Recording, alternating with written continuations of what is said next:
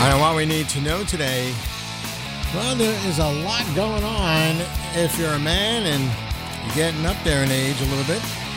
Well, listen up because there are now advances in treatment options for prostate condition that affects more than half of men age 50 and over. So let's learn more about this on the hotline. We have Amy Krambeck, who's a MD urologist at Northwestern Memorial Hospital, professor of urology at Northwestern University Feinberg School of Medicine. And how are we doing today there, doctor? We're doing good? I'm doing great. All right. Well, I know a little bit about this because I'm over 50. So, so uh, we're going to get right into it with you. All right. So, uh, what is benign prostate hypertrophy? Uh, hypertrophy? Is that how you say it?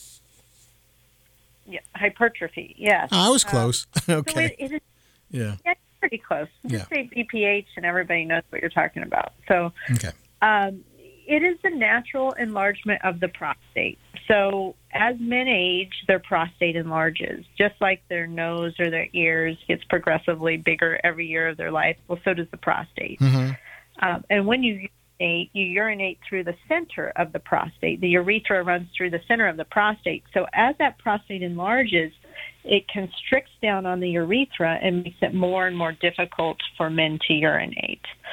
So about 50% of men in their 50s have issues, and over 80% of men in their 80s will have issues urinating secondary to their prostate. So very common.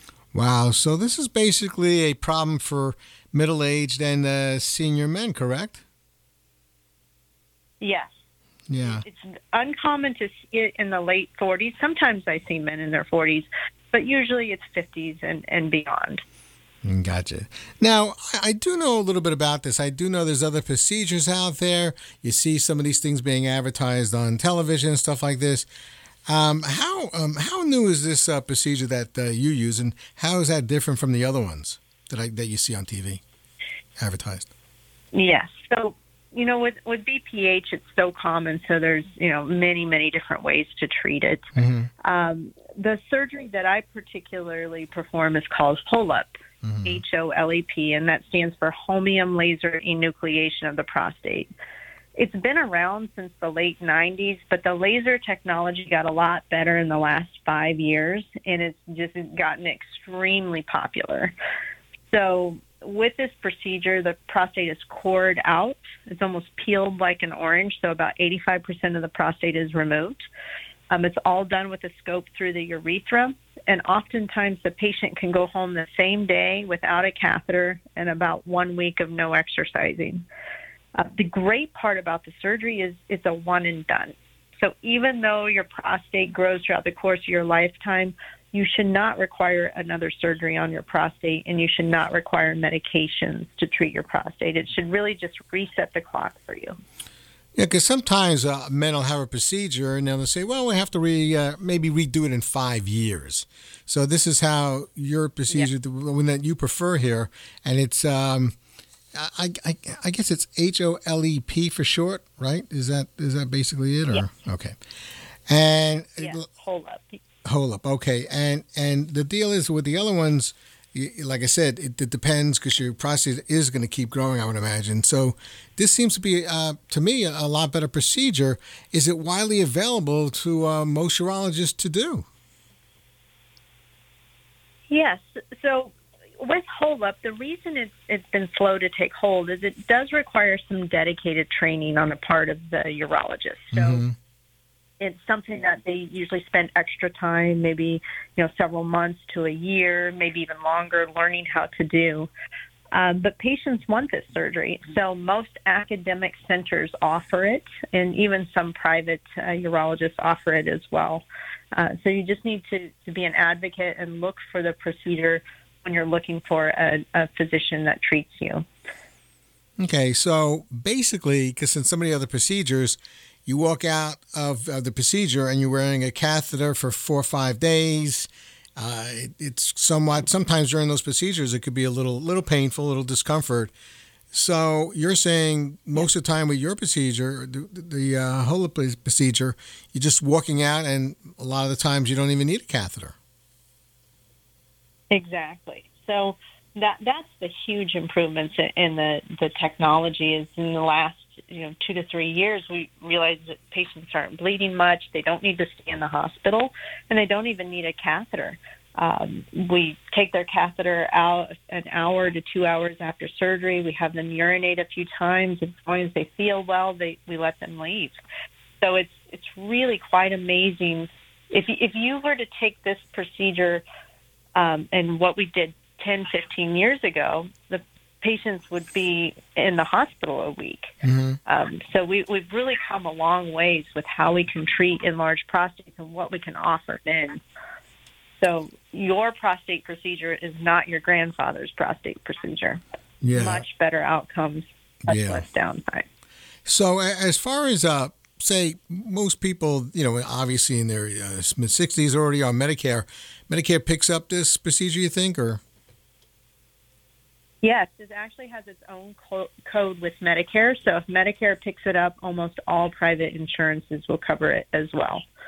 So it's highly unusual for me to ever have a patient that their insurance does not cover the surgery.